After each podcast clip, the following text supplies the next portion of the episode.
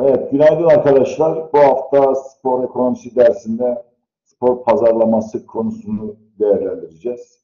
Spor pazarlaması, spor ekonomisi içerisinde en önemli konulardan bir tanesi. E, sporun e, bir endüstri, bir sektörel olarak tanımlanmasından sonra bu spor ürün ve hizmetlerinin e, tüketicilere ulaştırılması konusunu kapsıyor. Dolayısıyla biz de bu kapsam içerisinde spordaki, spor ekonomisi içerisinde, spor sektörü içerisinde var olan ürün ve hizmetlerin e, tüketicilere e, ulaştırılması söz konusu. Burada tabii bir takım stratejiler var. Spor pazarlamasının e, kendine özgü bölümleri var. İşte burada yer önemli, ürün önemli, e, ürünü tutundurmak önemli. Bunun gibi e, birçok stratejiler var. Onları da bu spor pazarlaması kapsamında sizlere değerlendireceğiz arkadaşlar. Şimdi spor pazarlaması konusunu değerlendirirken arkadaşlar e, pazarlama kavramını, spor ve pazarlama, spor endüstrisi ve pazarlama, spor pazarlaması, spor pazarlamasının kullanım amaçları, spor pazarlamasının bölümleri, spor ürünlerinin özellikleri, kitle iletişim araçları, reklamlar ve sponsorluk konularını da kapsıyor. Pazarlama kavramı satışta ya da reklam olarak görülmektedir. E, satış ve tanıtım işlevlerini tanımlarken pazarlama deyiminin kullanılması bu konuda çoğu zaman yanlış anlamalara neden olmakta ürün satışı ve tanıtımı birçok kişi tarafından bir pazarlama kavramı olarak yanlış algılanmaktadır. Dolayısıyla en kısa ve basit anlamda pazarlama mal ve hizmet değişim süreci olarak tanımlanmaktadır. Amerikan Pazarlama Birliği pazarlamayı ürünlerin üreticiden tüketiciye doğru akışını yöneten işletme eylemi olarak tanımlamıştır. Pazarlama insan ihtiyaçlarıyla birlikte var olan bir kavramdır. Başka bir deyişle değişme değişme konu olan ürün ve hizmetlerin pazarlaması, insanlığın geçirdiği değişim, insanlığın yakaladığı yaşam standardı ve teknolojinin sunduğu imkanlara paralel olarak değişmekte ve gelişmektedir. Biliyorsunuz insan ihtiyaçları sınırsız ama doğadaki e, ürünler, e, doğal kaynaklar sınırlı. İşte bizim de ekonomide her zaman vurguladığımız bu sınırlı kaynakları en iyi şekilde sınırsız olan insan ihtiyaçlarına karşı doğru şekilde ulaştırmak, kullanmak, dönüştürmek. Yani bizim görevimiz bu. Bugünkü anlayışta pazarlama müşteri ihtiyaçlarını ve isteklerini belirlemek ve karşılamak yapılan mal ve hizmet değişim sürecini kapsayan faaliyetler bütünler kullanılmaktadır. Diğer bir tanım ise pazarlama, tanıtım, dağıtım, fiyatlandırma prensiplerini kullanarak tüketici ve üretici ihtiyaçlarını karşılamak amacıyla mal ve hizmet değişim geliştirme süreci olarak da tanımlanmaktadır. Yani bir ürünün tanıtımı, dağıtımı, bunun fiyatlandırılması, işte müşteri ihtiyaçlarının belirlenmesi, ve karşılanması, bu hizmet ve mal hizmet değişim sürecini de pazarlama kapsıyor. Normal e, genel pazarlama kuralları spor pazarlaması için de geçerli arkadaşlar. Bu anlamda değerlendirdiğimizde e, bu konu sanayi devrimiyle birlikte işte 19. yüzyılın başlarında, 18. yüzyılın sonunda e, e, ortaya çıkan bir kavram. Çünkü bu süreç içerisinde e, pazarlama e, süreci endüstriyel ürünlerin ortaya çıkmasıyla birlikte e, değerlendiriliyor. Bunu da ortaya koyabilmek için çağdaş pazarlama kavramları içerisinde sadece iyi bir ürün geliştirip fiyatlandırarak alıcılara uygun yerlerde sunmaktan daha öte bu alıcılarla uygun bir iletişim kurmayı da gerektirmektedir. Yani sadece ürünü geliştirip fiyatlandırmak, alıcılara ulaştırmak yetmiyor. Aynı zamanda tüketicilerle de bu iletişimi kurmak gerektiği ifade ediliyor. İletişim açısından baktığımızda pazarlamaya bu ilet işletmenin hedef olarak seçtiği tüketici yani hedef kitle dediğimiz işte bu gençler olabilir, yaşlılar olabilir, kadınlar olabilir, erkekler olabilir, engelliler olabilir. Yani hedef kitlemiz tüketici olarak belirlediğimiz kişilerle işletme arasında iletişim ve değişim amaç edilmiş faaliyetler bütünü olarak da değerlendiriyoruz. Yani pazarlamayı biz bir işletmenin hedef olarak seçtiği tüketici ile işletme arasında iletişim ve değişimi amaç edilmiş faaliyetler bütünü olarak da tanımlıyoruz. Pazarlamanın gelişimi üç aşamada gerçekleşiyor. Mümkün olduğunca birinci aşamada fazla şirket ürünü satmaya, tüketim toplumu yaratmaya dönük klasik pazarlama anlaşması e, aşaması olarak değerlendiriliyor. E, burada e, işletmeler biraz daha e, aktif durumda. Şu şirket çünkü ürettiği ürünü tüketiciye satmak için her türlü yolu deniyor. İkinci aşamada müşteriye öncelik veren, ürün ve hizmetleri müşterinin gereksinimlerine uygun hale getirmeye çalışan aşama olarak tanımlanıyor. Üçüncü aşama ise müşterilerin ödediği paraya potansiyel seçeneklerden daha yüksek karşılık sağlamasını öngören, dünya piyasalarındaki hızlı köklü çalkantıları dikkate alan, müşterilerin mutlak egemenliğine dayalı kitlesellikten uzak, uzaklaşma veya tüm kitledeki her bireyin isteklerine uygun pazarlama demek olan müşteriye yönlü kitlesellik ya da sipariş üzerine üretim pazarlama aşamasıdır. İşte bugün geldiğimiz nokta bu arkadaşlar. Artık müşteri önemli. Ürün istediği yerden ürüne ulaşabiliyor. Ürünü inceleyebiliyor, değerlendirebiliyor. E, bu çerçevede kitle kitle olarak bu ürünün fiyatı, özellikleri, e, kalitesi e, önemli olduğu için bu her bireyin isteğine göre bir ürün geliştirme mantığına da dayanıyor. Yani siz burada bugünkü gelmiş olduğumuz noktada müşteriyi ne yapamazsınız? İhmal edemezsiniz. Pazarlama sadece bazı fiziksel ürünlerin el değiştirmesi demek değil, çeşitli hizmet ihtiyaçlarının da karşılanması gerekmektedir. Yani sadece müşteriye ürün satmak değil, bunların ihtiyaçlarını da müşteri hizmetleri adı altında karşılamamız gerekiyor. Pazarlama müşterilerin ihtiyaçlarını karşılayan hizmetler, ürünler, çeşitli programlar ya da organizasyon olarak karşımıza çıkmaktadır. Bugün her, her yerde görüyorsunuz televizyonlarda, internette, telefonlarda çeşitli programlar, organizasyonlar, etkinlikler, ürünle ilgili işte otomotiv sektöründe, turizm sektöründe, sağlık sektöründe, eğitim sektöründe çeşitli etkinlikler, faaliyetler aynı zamanda pazarlama mantığı içerisinde yürütülüyor. Pazarlama açısından incelemeye kolay olan hizmetler grubunda e, spor alanı da eğlence hizmetleri içerisinde tanımlanıyor. Artık bugün spor aynı zamanda bir eğlence endüstrisi. Spor ve pazarlama arasında doğrudan bir ilişki var. Gelişmiş ülkelerde milli gelirdeki hızlı artış ve sonucunda ortaya çıkan yüksek yasa, yaşam standardı ekonomik açıdan boş zaman faaliyeti olarak spora katılımı etkilemiş ve bu etkilemeye devam etmektedir. Bu spor endüstrisinin, spor ekonomisinin gelişmesine de neden olmaktadır. Bugün günümüzde spor popüler bir kültür olarak karşımıza çıkmaktadır.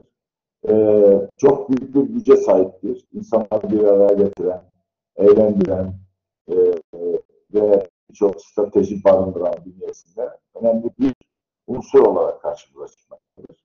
Yani dolayısıyla bugün artık spor tüm dünyada kabul görmüş ve kullanılmaktadır.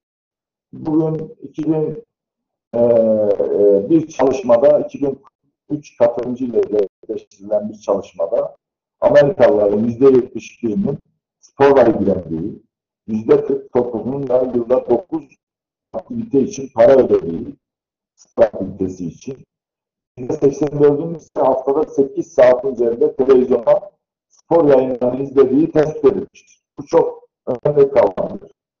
Dolayısıyla Türkiye'de de spor toplumumuz tarafından oranda önemsendiği, spora yarışmacı veya amaçlı katılımın ne düzeyde olduğu, gerek tarafların yarışmaları izleme oranının, gerekse televizyondan sporu izleme oranının ne düzeyde olduğu konusunda yoğun ve gerçekçi istatistikler bulunmamaktadır maalesef. Bu araştırmalar devam etmektedir. Ama bugün geldiğimiz noktada spora bir yönelim olduğunu biliyoruz. Toplumun içerisinde spor testlerinin, spor malzemeleri üreten firmaların, turizm ve profesyonel kulüpler gibi birlikte spor endüstrisi dalında e, bir gelişmenin olduğunu daha önce de ifade etmiştik. Çünkü spor hem bireyleri e, bireysel olarak, zihinsel olarak, bedensel olarak hem de toplumları hem de ülke yönetimlerini çok yakından ilgilendirmektedir. Spor pek çok şirketin de dikkatini çekmiştir. Bu alana spor e, şirketleri veya spor dışındaki şirketler yatırım yapmaktadır. Bu bunu bir sporu bir pazarlama aracı olarak kullanmaktadır.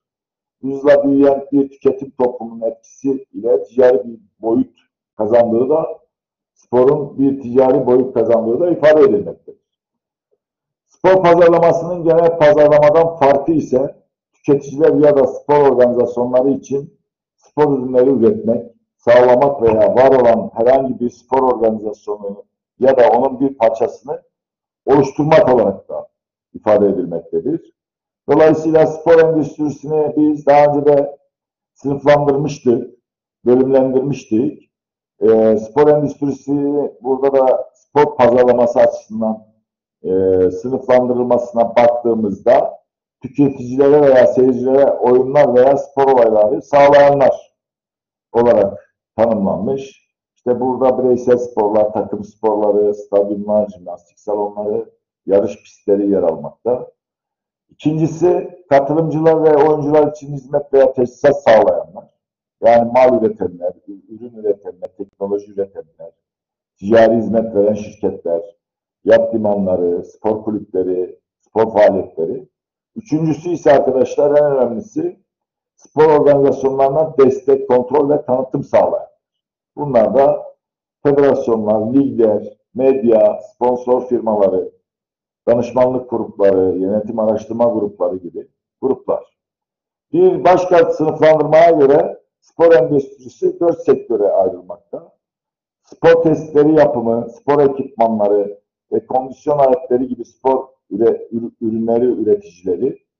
İkincisi çok geniş bir alana sahip spor giysileri ve ayakkabıları, benzersiz spor giyim üreticileri.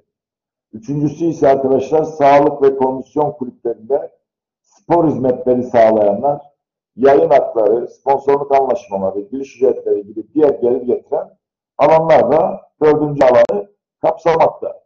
Yani biz daha önce de spor endüstrisini bölümlendirmiştik. Spor sektörünü bölümlendirmiştik. Burada aktif ve katılım, pasif katılımın olduğunu ifade etmiştik. Ee, burada spor kurumlarından bahsetmiştik. İşte e, devlet kurumları, özel kurumlar, sivil toplum kuruluşları. Sonra da spor organizasyonları, yerel, ulusal, uluslararası, işte özel spor organizasyonları şeklinde değerlendirmiştik. İşte buradaki bu spor ekosistemi içerisinde spor endüstrisinin bölümlerinde mal ve hizmetler söz konusu. İşte bu ürün ve hizmetlerin bu alan içerisinde tüketicilere ulaştırılmasında spor e, pazarlaması tekniklerinden e, faydalandığını söz, e, ifade ediyoruz.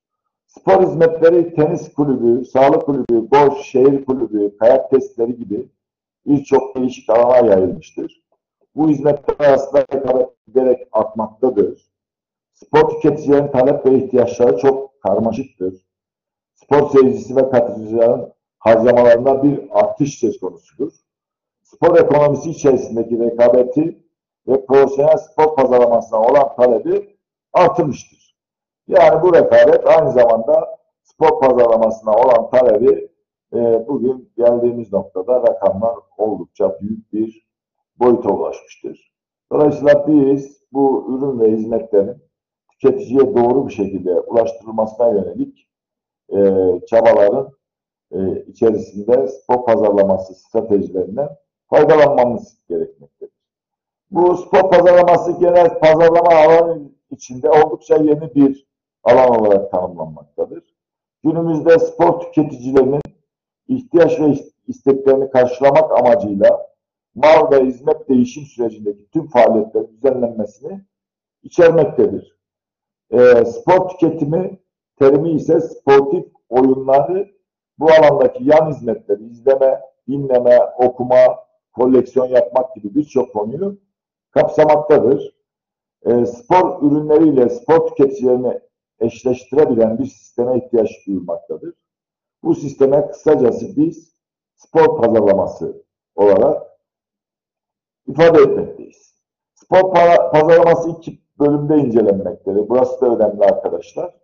Spor ürünleriyle çeşitli spor hizmetlerinin pazarlaması ve doğrudan spor tüketicilerine ulaştırılması veya endüstriyel ürünlerinin ve diğer tüketim ürünlerinin, bu sağlıkla ilgili olabilir, eğitimle ilgili olabilir, e, çeşitli ihtiyaçları üreten endüstriyel ürünlerin pazarlanmasında sporun aracı olarak tanıtım amacıyla kullanılması e, söz konusudur. Burada işte daha sonra da bahsedeceğiz. E, sponsorluk kavramı devreye girmektedir.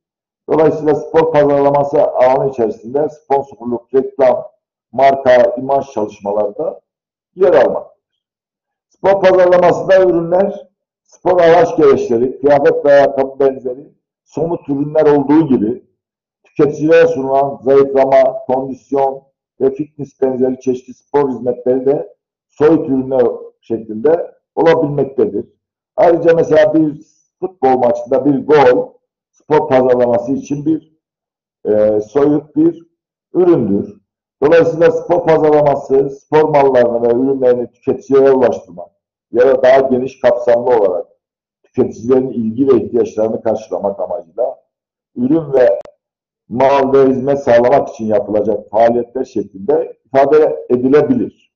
Spor pazarlaması kavramı oldukça karmaşık, geniş boyutlu bir şekilde karşımıza çıkmaktadır.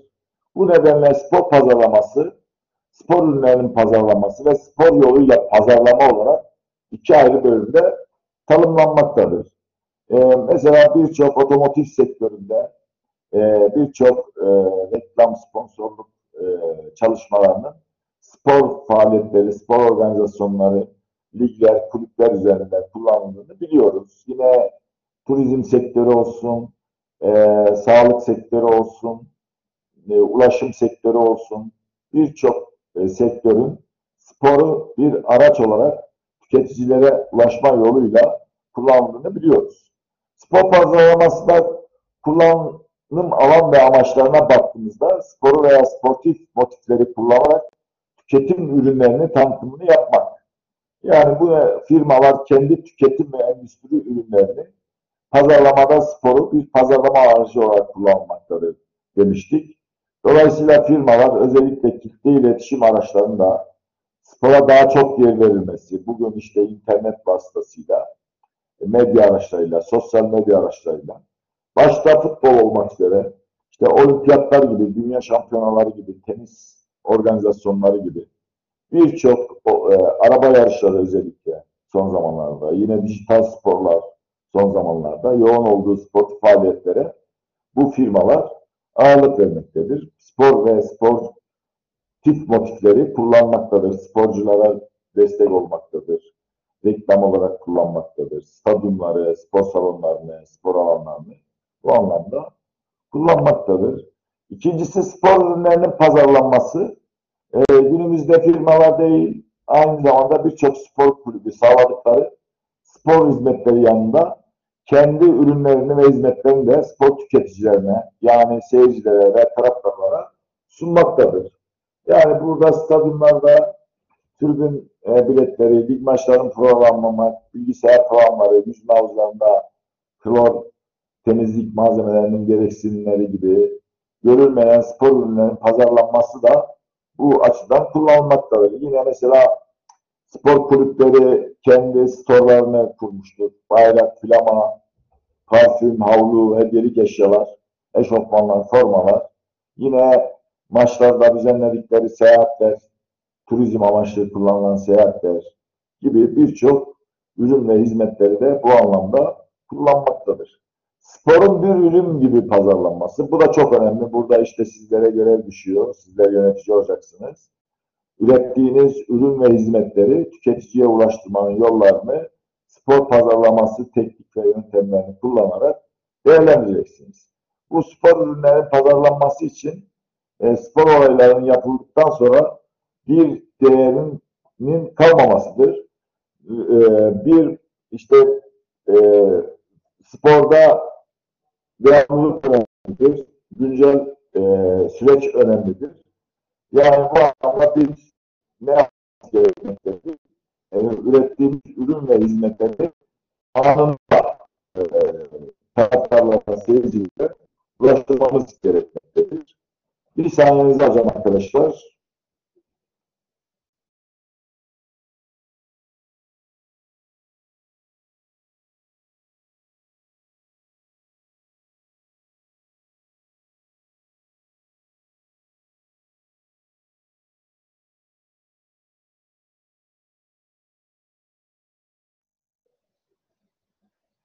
Devam ediyoruz. Ee, sporun bir ürün olarak pazarlanması anlamı taşıyor demiştik. Ee, dolayısıyla biz bu süreç sporun bir ürün olarak pazarlanmasının ötesinde e, aynı zamanda ürün ve hizmetlerin e, spor pazarlaması bölümleri içerisinde yer aldığını görüyoruz. Spor pazarlaması stratejileri içerisinde ürün, tanıtım, yer ve fiyat konusu var arkadaşlar. Bu dört karmada her zaman kullanıyoruz biz bunu.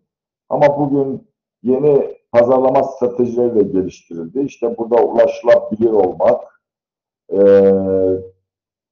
çözüm odaklı olmak, değerlere önem vermek ve eğitim konusu da söz konusu. Bu ürün tanıtım ve e, yer, dağıtım, fiyat konuları aynı zamanda spor pazarlaması bölümlerini kapsıyor. Ürün yelpazesinin çok geniş olduğunu ifade ettik.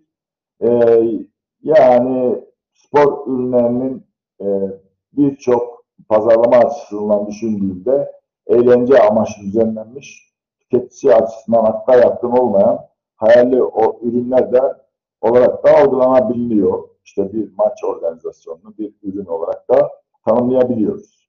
Spor ürünleri kendi içerisinde çeşitli alanlara ayrılmıştır. Ürünler genellikle e, genellikle bisiklet, beyzbol sopası gibi gözle görülür, elle tutulur, üretilebilir, depolanabilir, e,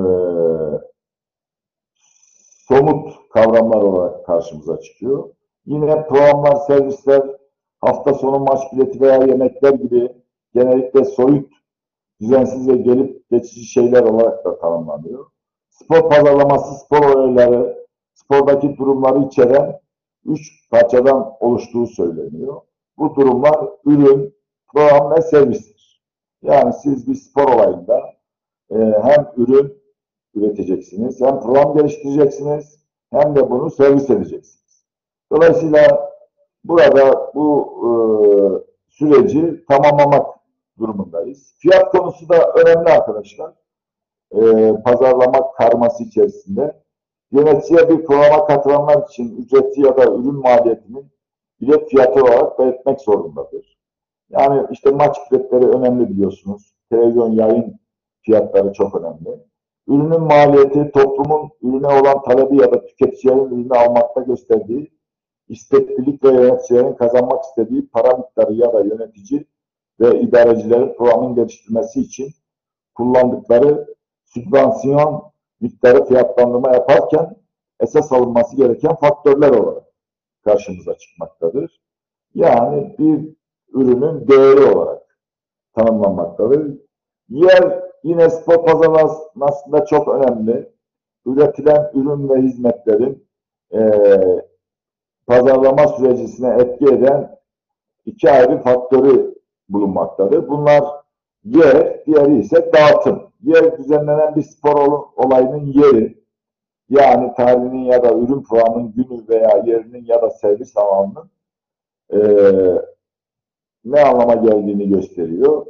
Yani bir spor salonu, bir stadyum, bir tenis kortu yer olarak biz bunu tanımlayabiliyoruz.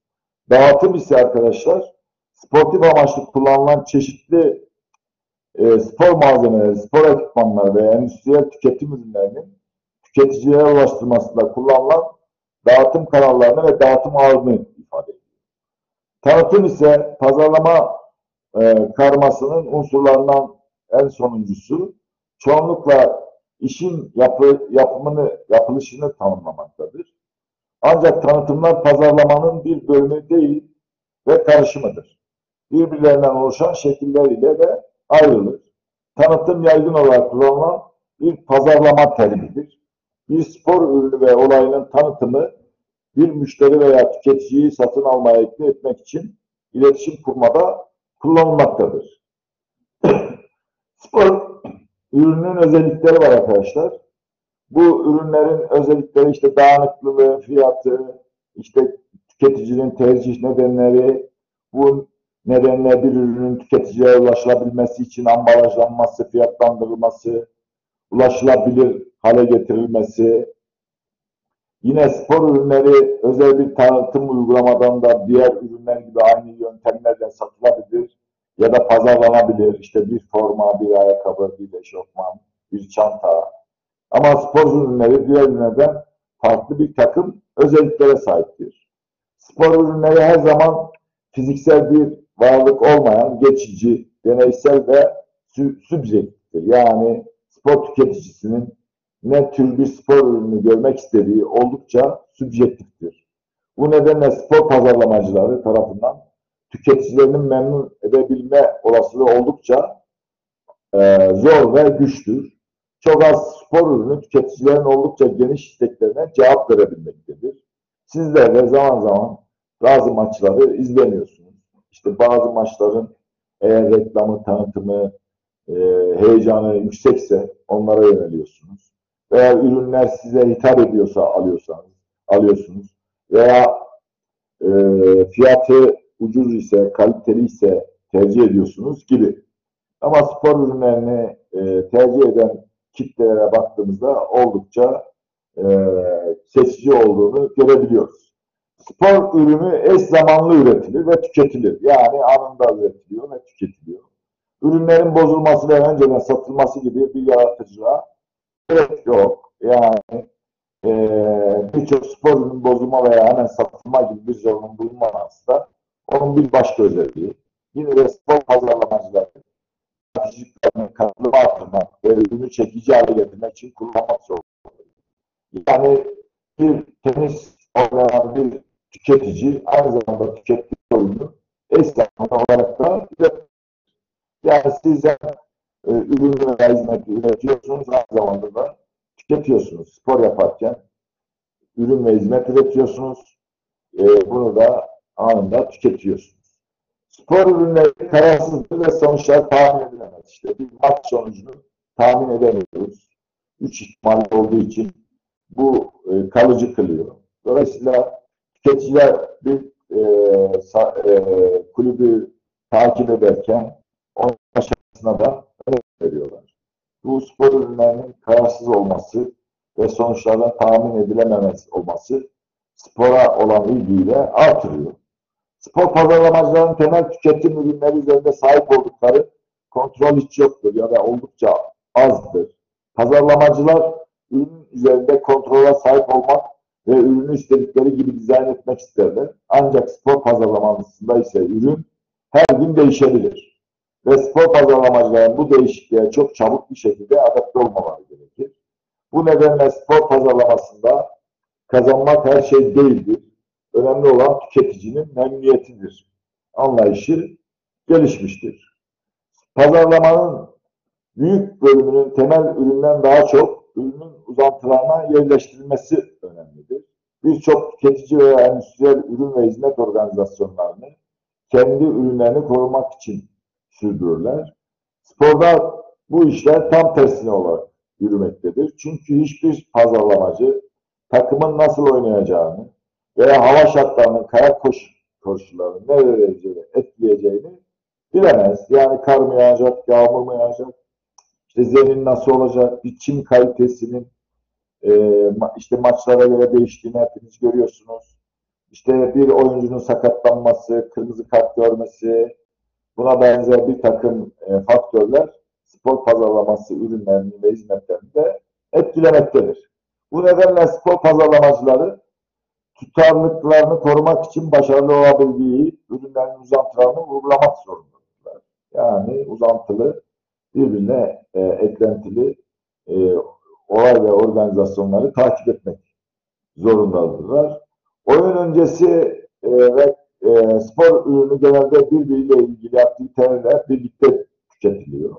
Yani bir spor futbol organizasyonu öncesi gösteri, konserler, devre arası gösteriler, özellikle Amerikan Basketbol Ligi'nde, futbol, Amerikan Futbol Ligi'nde devre arası aktiviteler ön plana çıkmıştır.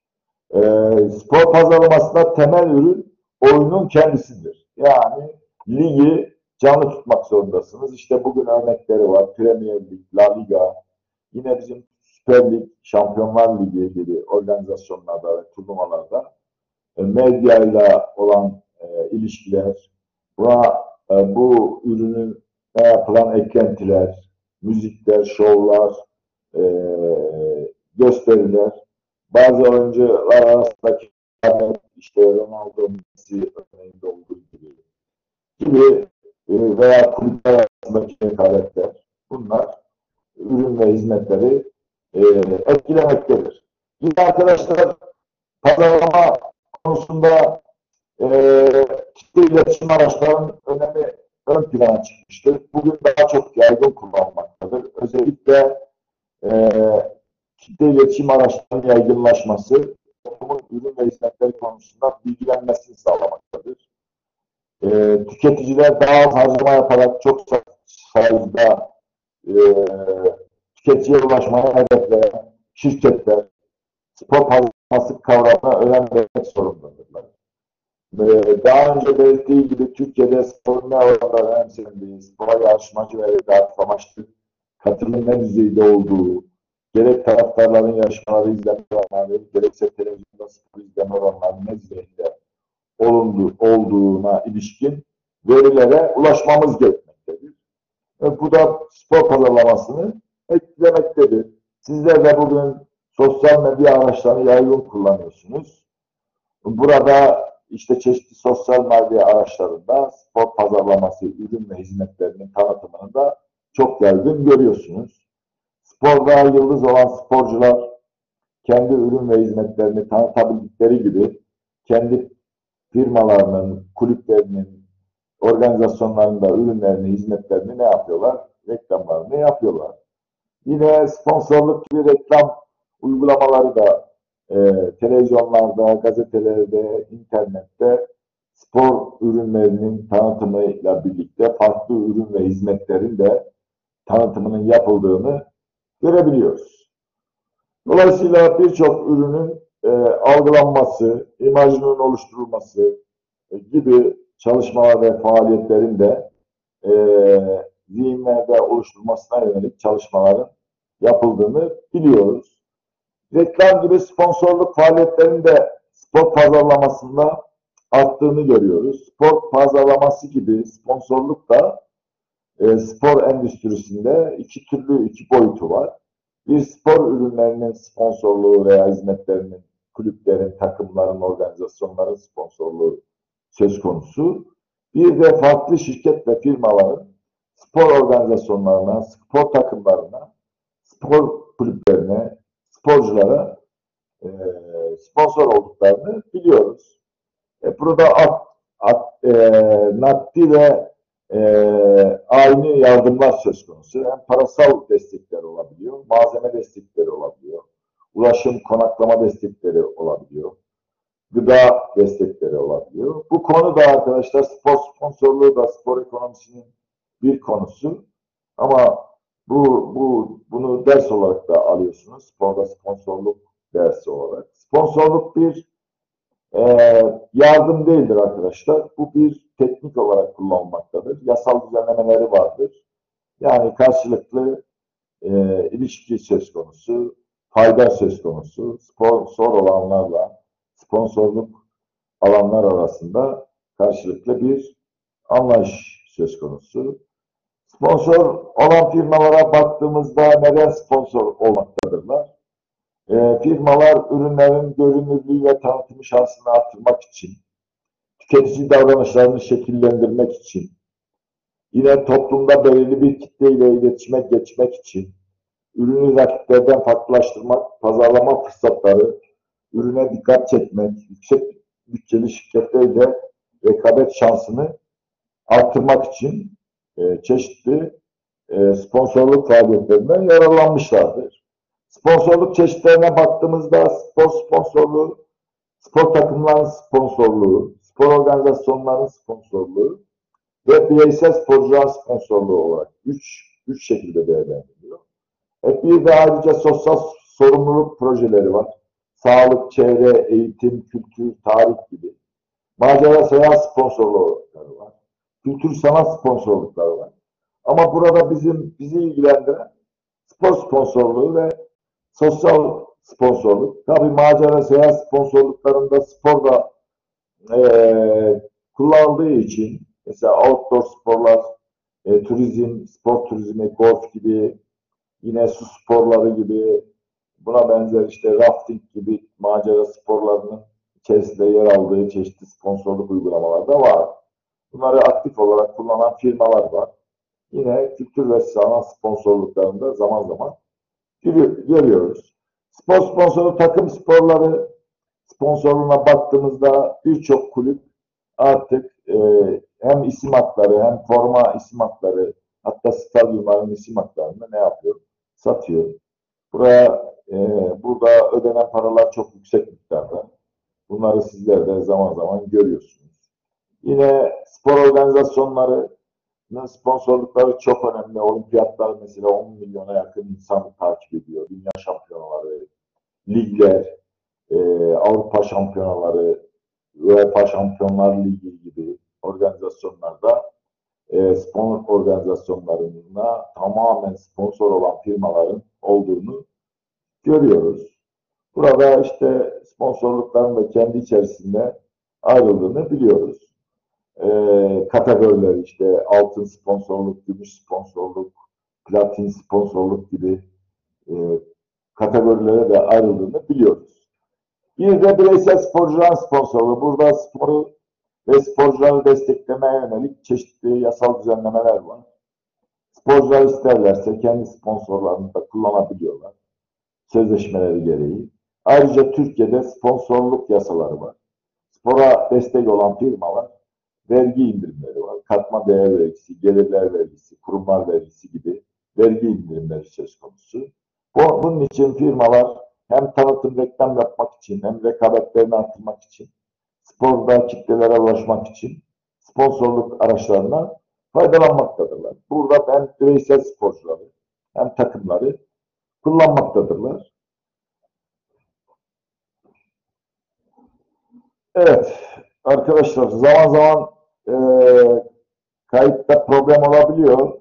E, bunu video olarak da sizlerle paylaşacağız. E, internetten kaynaklanan problemler olabiliyor. Sonuç olarak arkadaşlar dünyada en yoğun olarak yapılan sponsorluk spor, müzik, kültür, sanat, eğitim, sağlık konularını içeriyor. Araştırma, geliştirme, ekoloji konusunda projede kurumlarca tercih ediliyor. Sporun etkili gücünü fark eden bütün gelişmiş ülkeler ve iş çevreleri hem kendi propagandalarını hem de ürünlerin tanıtımını spor müsabakaları aracılığıyla yapmaya ve süreçte iç ve dış ticaret hacimlerini arttırmaya özen göstermektedirler. Bu amaçla sporda pazarlama ve sponsorluk enstitüleri kurmak suretiyle sporun tanıtım gücünden azami derecede faydalanmaktadır. Fakat sponsorluk yapmak yeterli midir? Hayır, değildir. Önemli olan doğru sponsorluk yapmaktır. Sponsorluk çalışmalarının stratejiye uygun reklam ve halkla ilişkiler faaliyetleriyle desteklenmesi etkinliği artırdığı ifade etmektedir. Gençlik ve spora yönelik hizmet faaliyetlerin e, iyi ve yerinde pazarlanması durumunda çeşitli gerekçek ve güzel kişilerin sponsor olarak gençlik ve spor hizmetlerine katkı ve işbirliği sağlayacağı yapılacak yasal düzenlemeler ve topluma sponsorluğun önemini anlatılmamış cazip hale getirilmesi, desteklerin teşvik edilmesi, gençlik ve spor hizmetlerine sponsorluk uygulaması yoğun olarak görülecek önemli kaynaklar sağlayacaktır. Evet arkadaşlar bugün işte anlattığımız e, konu itibariyle spor pazarlamasında e, sponsorluk konusu, reklam konusu, kitle iletişim araçları konusu, spor ürünlerinin özellikleri, yine sponsorluk karması dediğimiz fiyat, ürün, tutundurma e, ve tanıtım, dağıtım stratejileri. Bunların hepsi spor pazarlamasının alt konuları ve içerikleri. Spor endüstrisinin bölümlendirilmesi gibi konular e, spor ekonomisi içerisinde pazarlamanın ne kadar önemli olduğunu bizlere ifade ediyor. Daha önce de ifade ettiğim gibi arkadaşlar e, spor ekonomisinde spor pazarlaması iki boyutta değerlendiriliyor. Bir, ürün ve hizmetlerin sporla ilişkin ürün ve hizmetlerin pazarlanması. İkincisi farklı ürün ve hizmetlerin sporu araç olarak kullanarak pazarlanması şeklinde karşımıza çıkıyor.